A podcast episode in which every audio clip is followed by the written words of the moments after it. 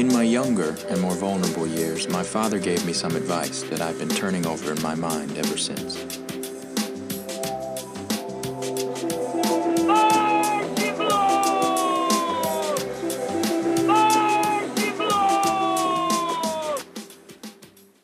The only way to get rid of a temptation is to yield to it. Resist it, and your soul grows sick with longing for the things it has forbidden to itself.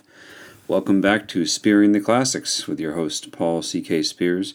I am looking at the picture of Dorian Gray today, and uh, this one is going to be a mini-sode. We're not going to go full episode on this one just because there's not actually that much to cover. Oscar Wilde is a fantastic writer and very engaging, very entertaining, but the book itself is very short, and I don't want to waste a whole lot of uh, time with it. So let's get right onto it. And uh, again, thanks for listening. Hope you guys have been uh, popping the good reviews on whatever app you're listening to. I've gotten some good feedback on my last couple of episodes from some friends, so I really appreciate that.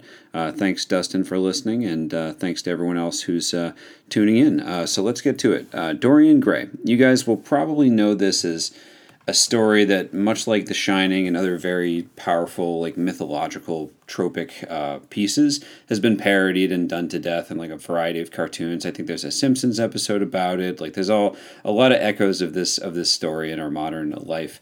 Uh, even even Oscar Wilde, who wrote it, doesn't seem to believe that he himself came up with the story, but that he absorbed it uh, from like hearsay and different you know folk tales and whatnot. Um, and we've never been able to find out uh, how it was inspired. But uh, so, first, a few things about the author before we get into the book. Uh, Oscar Wilde is an icon, both a literary icon and a uh, gay icon, LGBT, LGBTQ icon. He is um, one of the most famous queer writers in history and it's pretty clear why. He's very, very talented. His history is also extremely full of uh, just crazy, crazy stuff that happened to him and very raunchy, wild things and scandals and violence. And he, he went to jail and he died in poverty. And once again, we see an author that is dying in poverty. So I'm going to start keeping score on those. I'm definitely going to start like getting a little tally board, put it up on the website. So Oscar Wilde was a unique man. He was a very, very, very flamboyantly gay guy. He was just out there. He dressed impeccably in these wild, wild, aggressive outfits, which for the time was a big deal. Uh, stepping outside of the norms in Victorian society, as you might imagine, not the not the easiest thing to do, uh, and he got a lot of blowback for it and for his attitudes around hedonism and around like the, chasing the pleasures of life and all this all this stuff. So Dorian Gray is one of his sort of a work that popped up in the middle of his career uh, before it really started to go downhill. Before he started to have problems with his lover's father and their family and their estate, which eventually got him into legal trouble and got him sent to jail. So before all that happened, before uh, Oscar Wilde's life uh, went down the tubes, he was uh, born to an Irish family, uh, studied at Dublin, Dublin, and then came down to England and studied there uh, rapidly became kind of a social presence. Like if he was um, a celebrity now, he'd have quite a strong following, I imagine, on social media because he's just very, very outspoken, very witty, but also just kind of like a tragic figure because he was always under fire for his attitude, some of which were genuinely not good, some of which were genuinely uh, concerning. Um, so he had relationships with various different men throughout his life, um, part of which seems to have inspired Dorian Gray. Uh, and Dorian Gray is his most famous novelized work. He also did some theatrical stuff. He went to France for a period and did a uh, story about biblical characters, which was not too popular from the other side of the pond. England was a little upset about him lambasting the Bible on stage, and it, he had an up and down career. So, Oscar Wilde wrote The Picture of Dorian Gray as kind of an edgy celebration of hedonism, but it also carries inside of it kind of a kind of an attitude of like, oh, well, maybe this isn't actually the best idea or the best way to live your life. Because as we learn very quickly from, you know, from just from reading the book, the character of Dorian Gray might be a little bit based on Oscar Wilde. He has the same kind of like powerful social presence. People find him very charming and funny and alluring, even though it's never really shown why he's like that. He's a bit of a Mary Sue. He, he toes the edges of Mary Sue-dom, um, especially when he later when when bad stuff starts to happen, uh, but nothing ever bad ever seems to happen to him. So Dorian Gray starts out with uh, a painter by the name of Basil. He is um, you know a genius painter, uh, respected in his field, very uh, very on the cusp of the bleeding edge of art of the time, and he's speaking with a man named Lord Henry.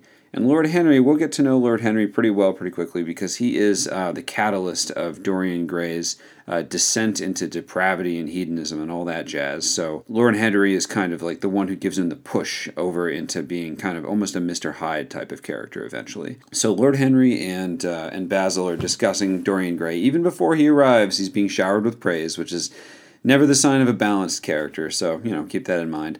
Uh, but so we have Dorian Gray show up. Basil is immediately infatuated with him. And right away, like before we've even gotten too deep into the story, we're already being smacked upside the head with a very, very powerful, um, what you would call a homoerotic tinge to the whole thing. Hit the first conversation between Dorian Gray and Lord Henry. Lord Henry immediately starts messing with him and like upending his quote unquote youthful purity and introducing him to depraved ideas and, and cruel ideas. The um, the quote I, I sounded off at the beginning of the episode is part of a long one of many many long monologues that pervade the entire book. By the way, this is not a book you want to read, you know, by hand. You may want to just pop this one on audiobook and let it go because it just takes a long time to get through in terms of the dialogue of the characters. The book is at least like 70% dialogue when Oscar Wilde does get around to using basic prose description, he's quite good. Uh, but a lot of it is dialogue because it's it's Victorian England. There's a lot of stuffy drawing rooms. There's a lot of banquet table scenes. There's a lot of this and that and the other thing.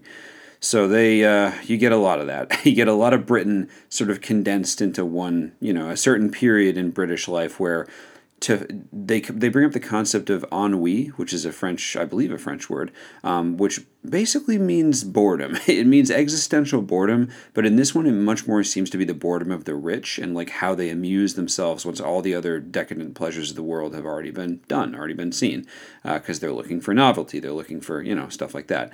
So in the very first scene when Lord Henry talks to Dorian Gray, he has this long, long monologue about something called the Hellenic ideal, and this is calling back to a sort of Greek style of uh, of world that never actually existed, but you'll see it in like literature from this time. You'll see it in Oscar Wilde's writing, especially. He very much believed in like quote unquote going back to a uh, an old style of living, namely the fact that Greeks just kind of banged everybody and didn't really care about the specifics of it. Man to man relationships and man to boy relationships were seen as a noble thing. So it's uh, it's a whole big thing. There's a lot of tangled stuff to uh, untangle with Oscar Wilde. We won't really have time for today, but definitely read up on him. He's a fascinating individual. So, uh, the rant on the Hellenic delights of the of the old ways. Um, it's borderline, almost a little bit uh, Robert Chambers. Lord Henry says the body sins once and has done with its sin, for action is a mode of purification. Nothing remains then but the recollection of a pleasure or the luxury of a regret. And this is a tone that is struck at the very beginning, this kind of like debauched, like rich person uh, exploring the furthest aspects of pleasure. This tone carries throughout the entire book. Uh, it's it's what the book is about. It is the subject of the book, uh, delving into these forbidden things, these taboos. And I'm all about smashing taboos. I think most societal taboos are obnoxious and tedious and serve to hold people back rather than help push the species forward. But like these guys in Dorian Gray are a little bit on the edge as far as like they're using their rebellious attitude towards their society as a tool not to like change that society or improve it. You'll note that Dorian Gray never does any form of activism or tries to ever change Victorian Britain, um, but they're using it as kind of an excuse to get up to some really, really raunchy, naughty shit. So that's that's the function of the the long rants that you see in the book. So immediately Dorian is knocked head over heels by this person. Uh, his whole identity begins to change from the moment that he meets Lord Henry. Uh, he's very um, he's very captivated by him and vice versa. Although Lord Henry always seems to use Dorian Gray as kind of a puppet rather than an actual friend. Like he very much treats him. Lord Henry is a sociopath. Let's get that right out there right away. Uh, later, there's a murder, and, and, Lord Henry just remarks on how um, how Shakespeareanly tragic it is he's he's not a good guy. So yeah, this is it's, it's quite a speech. Be afraid of nothing. A new hedonism, that is what our century wants. You might be its visible symbol. And so Dorian Gray um, is sort of trying to recover from meeting this man, and he goes in to, to be painted by Basil, to sit for Basil. And there's a weird menage a trois love triangle between uh, Lord Henry, Basil, and Dorian. And it goes like this Lord Henry is a manipulator, right? He's very clearly, from his first opening dialogue, we could tell he's he exists to pull the strings of other people. He's a debauched older man, he's seen it all, and he's always on the hunt for new pleasures and new, essentially new victims to corrupt. Um, so he's doing that to Dorian. Meanwhile, uh, Basil is crushing real hard on Dorian Gray to the extent where he seems to think that he's like a new Adonis or a new type of god that's just sort of walked the earth. Um, and all of this passion gets wrapped up in the scene where he's painted by, where Dorian is painted by Basil. And Basil paints and paints and paints, and it's it's one of his best works of all time. He's uh, everyone's very impressed by it, um, but he's immediately he feels like his um, his passion is fully gone into the painting. Uh, so that's that's how the story starts. And the painting is set, the paint dries, and Dorian Gray kind of has a weird moment of epiphany because he's like thinking about everything that Lord Henry told him about how brief everyone's youth is and how much infinite pleasure there is to know. And he kind of falls backwards into this sort of very childish, almost teenager like, well, I wish I was always young because then I could do whatever I want and like I'd never have to worry about being old and gross. The whole book is very shallow. I think that like Oscar Wilde's shallowness as a person bled into the book, but he's also doing a little bit of self reflection. The circle never really completes, but he's reflecting on the shallowness of his relationships and the shallowness of the life that he's led and the encounters that he's had. He's writing these characters to be scandalous, you know, to offend people. Uh, he, he's he's trolling essentially, but there is a little bit of self reflection baked in. So we get that scene where um, Dorian Gray makes this sort of impulsive wish, which he considers like a prayer to God or, or a prayer to something. We sort of imply later it might not be God.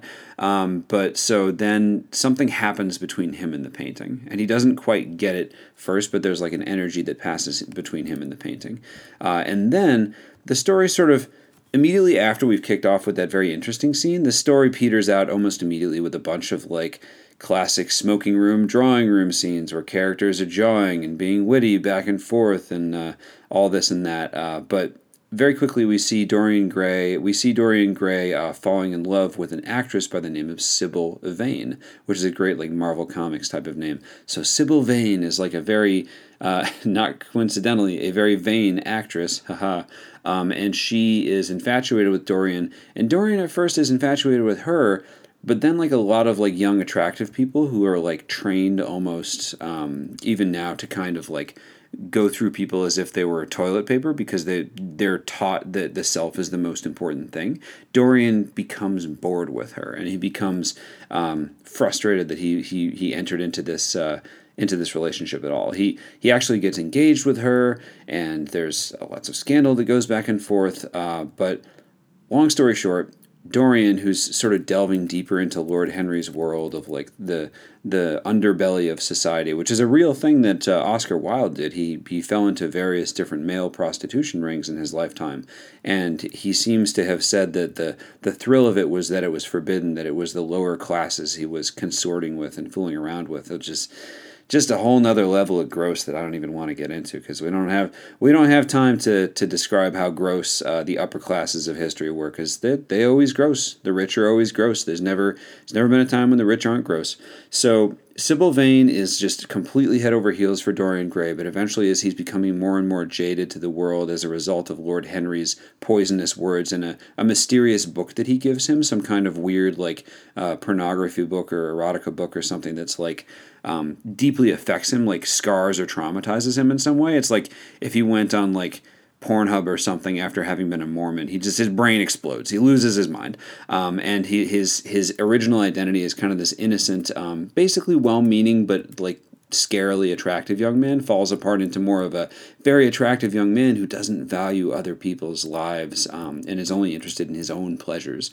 Uh, so he breaks up with Sybil, Sybil Vane, and uh, it's a big it's a big mess. It's a lot of drama. It's very uh, very loud and there's lots of shouting and crying and weeping and sadness and drama um, and you get the uh, the kind of impression that this is kind of what these rich folks do to amuse themselves is to like crush the feelings of others to get that kind of rush of control um, but it backfires severely because instead of like the the sort of you know, Wuthering Heights, uh, Pride and Prejudice, like steamy back and forth romance, uh, will they, won't they?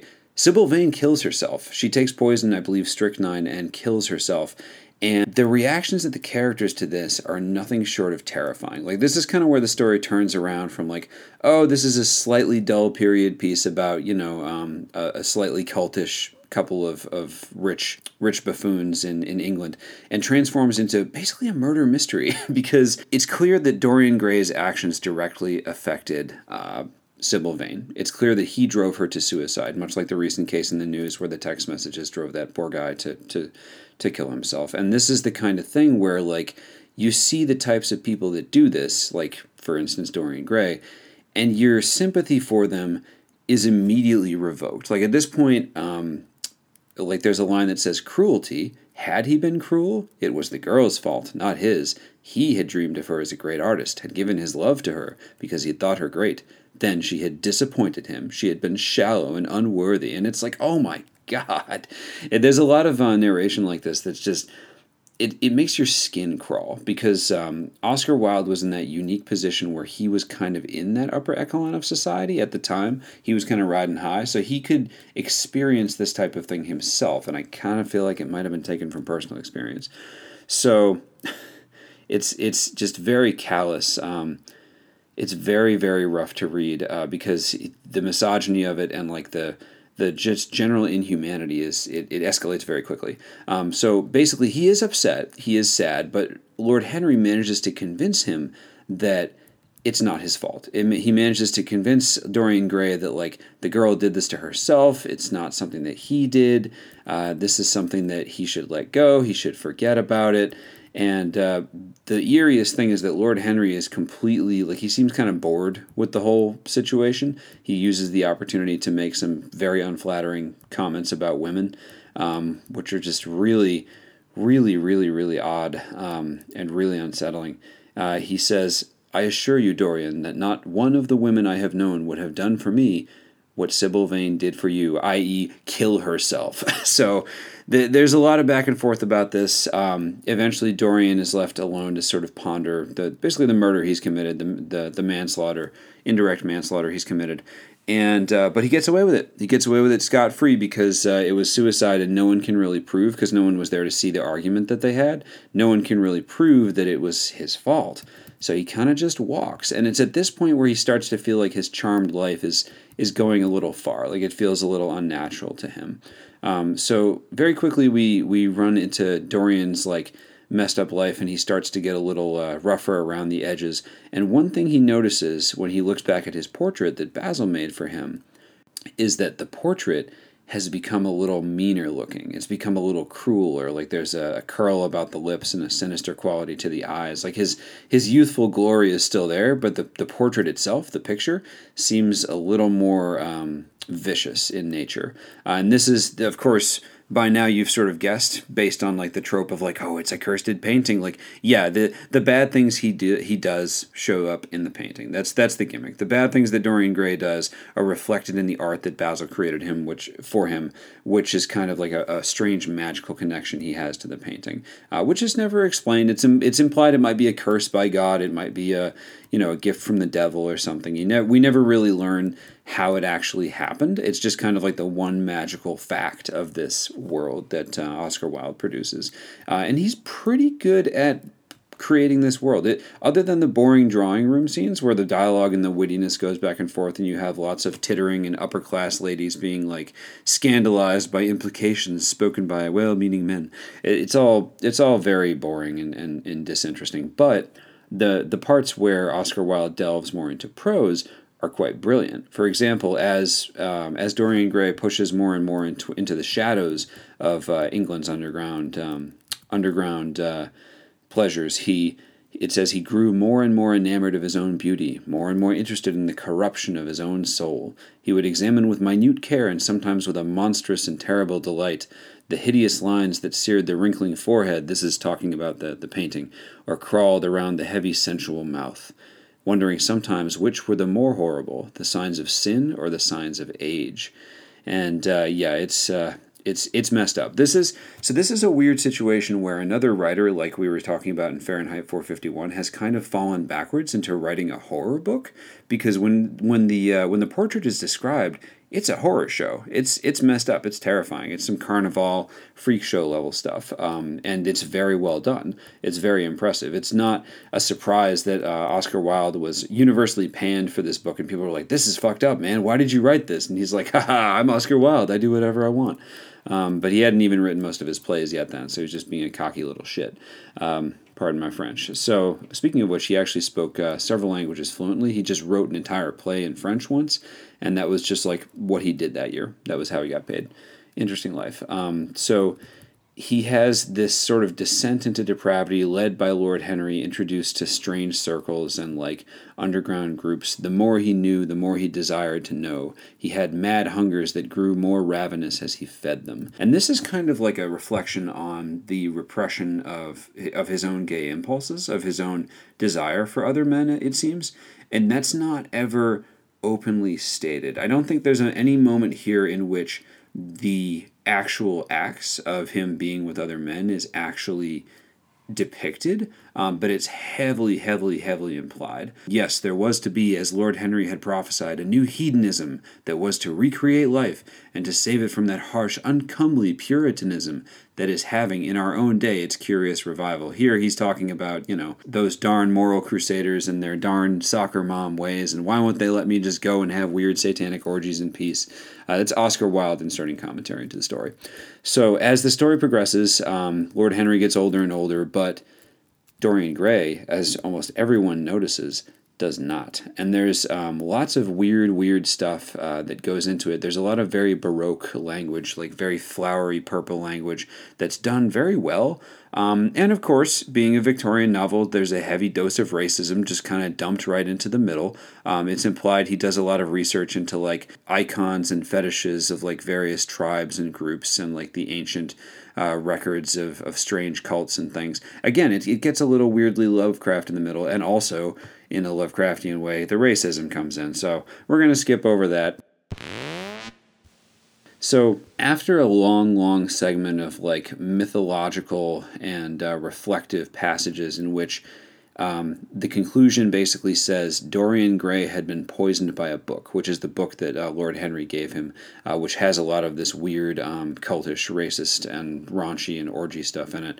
Uh, so he, his mind has become completely corrupted. Says there were moments when he looked on evil simply as a mode through which he could realize his conception of the beautiful. Once you go down like a rabbit hole of like the dopamine loop, and we've talked about dopamine and like the and technology yada yada on the show before, but once you get into sort of the feedback loop of pleasure without restraint, particularly in fiction. You see a lot of messed up stuff going on, and people seize on that. Like once a piece of media has sort of infected you with its moral, its lack of morality, um, that seems to be in a large part what's what pushes a lot of people's identity over the brink. Like if you read about people being radicalized by online forums, it's the similar thing. Their minds have been poisoned by a book. The idea has has become toxic, has become cancerous, and has jumped from the online page or the online post or the online forum or meme or whatever into their brain, and that is now a part of their identity. That's what's happened to um, to Dorian Gray.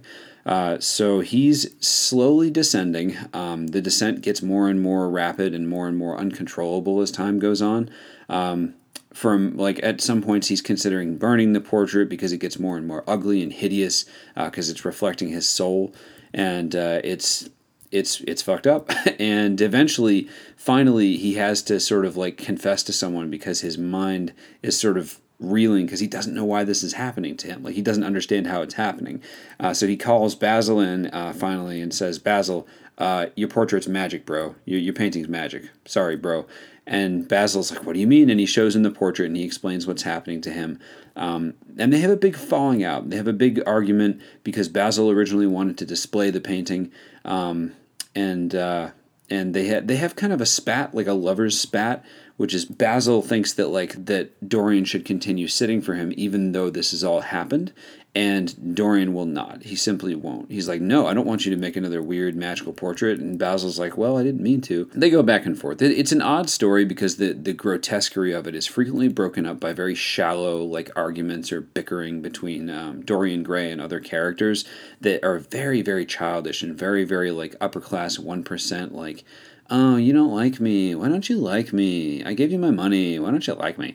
It's it's very very obnoxious. Um, once again, not a book you want to page through, more like a background audiobook kind of kind of a thing. Uh, so eventually, um, Dorian Gray starts to lose all sense of like empathy for other people. He starts to to forget, you know, how he was as a younger person because he's just this unchanging avatar of depravity, and he leans into it. Uh, he goes down to like the docks and does weird things down there. Um, he goes down and uh, visits whorehouses and prostitution houses, and um, and the, you start to see the lower levels of society portrayed in a very powerful, very visceral way, which again is done from experience. It's done from Oscar Wilde having been to like opium dens and shit and like all this stuff and he represents it pretty accurately. When they're in an opium den at one point in the story, it says Dorian winced and looked around at the grotesque things that lay in such fantastic postures on the ragged mattresses. The twisted limbs, the gaping mouths fascinated him. He knew in what strange heavens they were suffering because, of course, by now Dorian Gray is doing a lot of drugs, and what dull hells were teaching them the secret of some new joy. They were better off than he was. He was prisoned in thought. Memory, like a horrible malady, was eating his soul away. Because guess what? You can't just, like, sweep someone who's killed themselves over you under a rug like an asshole and never think about it again, even though like a decade has or passed by this time. A decade has passed in Dorian's life at least, um, and the story gets a little a little tense as someone runs into Dorian in the dark and like is threatening to kill him, and it turns out that it's the brother of Sybil Vane who killed herself ages ago and who's been like tracking Dorian Gray and and like trying to find him. Like he doesn't know who Dorian Gray is because nobody ever saw the face of Dorian Gray because they didn't date that long before they got engaged. Uh, and there's no photographs or internet, so he's just been hunting him for years. he's been doing a Captain Ahab and like trying to find and murder Dorian Gray. And he does a whole speech of like, "Oh yeah, I got you now, you piece of shit." And then Dorian Gray's like, "Shit, shit, shit! I, they they got me. I'm I'm fucked." Um, and you, we can see in this moment how much of a coward he is. Like he doesn't even think of like defending himself. He's just too panicked um, and consumed by guilt. Uh, but then he holds up like a candle or a lamp and shows like, "Oh, but like I'm young. That was like 10 years ago. Don't you think I would be older by now? And the guy says, Well, I guess you have a point. And Dorian Gray is like, Yeah, I'm not Dorian Gray. I'm not the guy you're looking for. He does a little Jedi mind trick on him, basically by by showing him his youthful face and saying, like, eh, it wasn't me. I, am you know, 20 years old. That guy must be ancient by now. Um, and he gets away with it again. The, the, the brother leaves, um, and Dorian Gray just gets away with it again. And uh, there is almost a moment where a prostitute that Dorian's been visiting uh, frequently speaks to James Vane and sort of foreshadows a new chapter in, in the hunt. Um, speaks to to Sybil Vane's brother and, and begins this new section in his his quest um, because she says, "Oh yeah, that guy, he's been coming here for like 15, 20 years and he's never aged a day. They say he has sold himself to the devil for a pretty face, uh, which is pretty what pretty much what Dorian has done."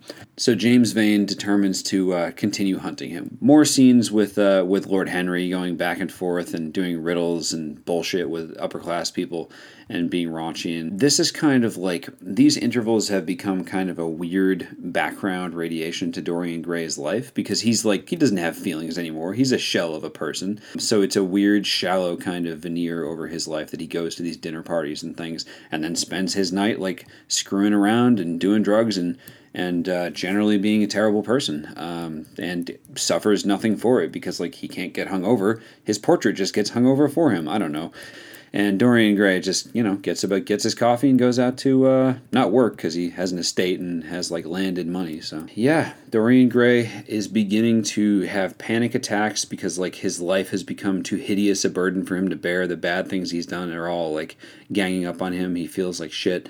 Uh, which we don't feel bad for him at all because he is a deeply bad person. And like, there's no reason that, you know, that we would ever feel sympathy for this terrible character. But it is very interesting to watch him like panic because the net is sort of dragging tight around him. The world eventually is going to notice that he's not getting older, like, he's not dying, he's not getting sick, nothing is happening to him. Uh, and clearly the effects he's had on other people's lives are beginning to ripple back to him. So, God forbid, he actually might be accountable for his bullshit. So, at some point, they're off on a hunting party. This is where the, the sociopathy of the rich really gets cut cut and dry for us. Uh, someone is killed by accident with buckshot, like on the field, uh, like in, in the field during the, a duck hunt of some sort, during a, um, a hound hunt. And uh, Lord Henry is there, of course, because Lord Henry and Dorian are like best trash fire buddies together. They're best horrible, horrible people friends together. Oh, yeah, I forgot to mention. Speaking of murders, Dorian kills Basil.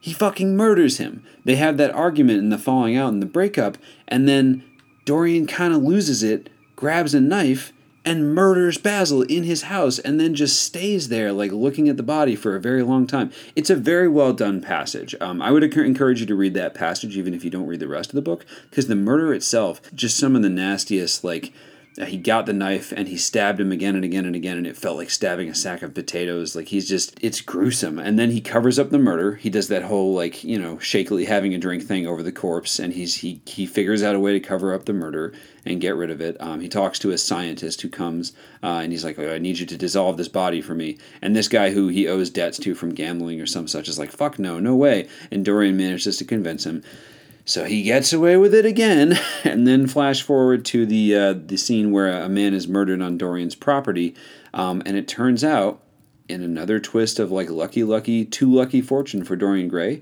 to be um, Mr. Vane, to be the, the brother of Sybil Vane. He's dead. He's been shot. He was prowling around on the on the property, and uh, he got hit by some stray buckshot, and he died.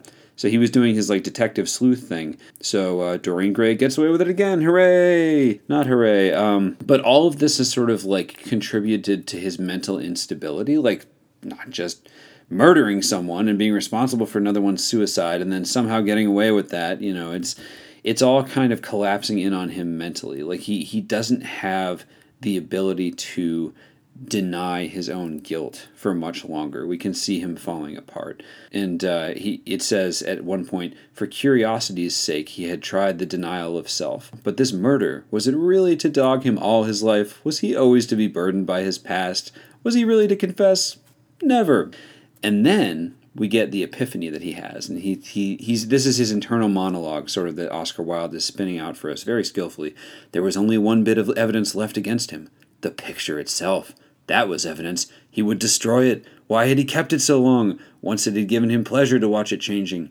Of late he had felt no such pleasure. It had kept him awake at night. So his the picture has suddenly become, in a weird reversal, a manifestation of his guilt uh, and his misery over the the cruelty he's caused to others. Because he's repressed all that. He's kind of buried it under the rug. Lord Henry says it's fine in the lower class of people. You don't need to worry about killing them. They, you know, they're no one. They're nobodies but he doesn't really get away with it in his own mind. Um, it says that the memory of the portrait had marred many moments of joy. It had been like a conscience to him. Yes, it had been conscience. He must destroy it. And he takes the same knife that he stabbed Basil Hallward with, which it says he'd cleaned many times. So he, he goes right up there, and he and in the final uh, ultimate moment of brutality and uh, self mortification, he shreds the painting with a knife. He destroys it and then there's a scream from inside the house, and we shift suddenly to the outside perspective of a constable on the walk, and like the servants come out, like we heard uh, Master Master Gray crying out, "We what's going on?" And there's a little Sherlock Holmesing, and then they eventually get into the room where the uh, where the portrait was kept. They when they entered, they found hanging upon the wall a splendid portrait of their master as they had last seen him, in all the wonder of his exquisite youth and beauty. Lying on the floor was a dead man in evening dress with a knife in his heart. He was withered, wrinkled, and loathsome of visage. It was not until they examined the rings that they recognized who it was. I love it when a story just wraps up like that and you're like, all right, there you go. There's the stinger. Like, yeah, that's Dorian Gray. It's a it's a very dark delve into the mindset of a very specific type of person in a very specific period. So if you're not into that, maybe give it a miss. Um, but overall, it is a very valuable piece. Like everyone's recognized that its its plot is so powerful. It's much more famous than any of his other works. Even the importance of being earnest, which is a similar dual personality thing, but much less gory. Um, so that's that's a similar tone that that that play strikes. Um, book itself is very short. It is very thick. Once again, would not recommend reading straight through unless you have to for school or something. Uh, and why is this book taught wrong? I mean, I don't think this book is taught very much at all. I don't remember reading it. I don't remember anyone who was assigned it, um, and I don't remember hearing of any curriculums with it in there. Mostly because it's pretty gross. It's a very gross book. It's very uh, violent. There's a lot. There's a lot of murder and stuff, which doesn't you know dissuade uh, the the folks who assign like Upton Sinclair's The Jungle, uh, but at the same time it's also very like the, the homoerotic power of it is is so strong that it was banned for quite a long time in several places so you can sort of see how that's reverberated down through history and how people are still a little bit wiggity about this book because of the sheer strength of the homoerotic imagery. Like when Basil and uh, Dorian first meet, there's said to be a vibrating, pulsating, uh, trembling energy beneath between them, which which is reflected in the in the dialogue and in the exposition of prose. So it's uh, it's it's fascinating. It's a very strange ride through Oscar Wilde's very privileged, very powerful, very decadent personality, but it also ends on kind of a, a masochistic note because Dorian Gray have effectively kills himself. It's not clear whether he stabbed the portrait and that killed him, or whether he just stabs himself and thinks he's stabbing the portrait. It's it's all very muddled, um, but it's a powerful moral cautionary tale, almost by accident. I don't think that uh, Oscar Wilde meant it that way, and it is a very powerful piece of literature that uh, stays with us to this day. So uh, that's Dorian Gray. Thanks for listening to our mini-sode today. I got a new one coming up in a little while, uh, so just stay tuned for that one. If you want to follow me on, you know, the social media bullshit, which I'm starting to slowly pull away from. I'm not really like I'm starting to realize like every second that we spend on that crap is time that we could be spending doing our real lives. So I don't really Anyway, um, yeah, you can follow me on uh, Paul CK Spears on Twitter. Um, you can follow me on Instagram as JP Space Jockey. I'm going to be announcing a new book soon. Um, oh yeah, new book. That's kind of big. I have a book called uh, Creatureland uh, that hopefully, as of the time this is published, is almost ready for uh, to go out. I have the cover ready. I have everything ready to go. It's about a uh, a young man who's just graduated from college in a sort of um, collectible creature uh, anime style world, goes to an, uh, a town where the economy's been ravaged and uh, lives through that and has horrible experiences and kind of in a Dorian Gray way ends up being a horrible person. So if that sounds interesting to you, and I trust me, there is plenty of gore in that one too. This is kind of my first big horror project. I'm hoping it turns out well. Um, feel free to pick it up. It should be on Amazon um, physical copy and Kindle within a month or two. Um, still working on getting the kinks uh, taken care of as far as the production goes. Uh, but it should be up there soon, so check it out. And thanks again for listening. I really appreciate it. I've been having a lot of fun with this podcast. I didn't expect it to keep going as far as it has, but there seems to be some demand for it, which makes me really happy. So thank you guys. Um, and don't forget to uh, leave a, a, uh, good review on whatever you listen to. If you just get it straight from the website, feel free to go and do a review on my novel instead, even if you haven't read it. I don't really care. Um, just need good reviews. Thank you. This is Paul C.K. Spears signing off.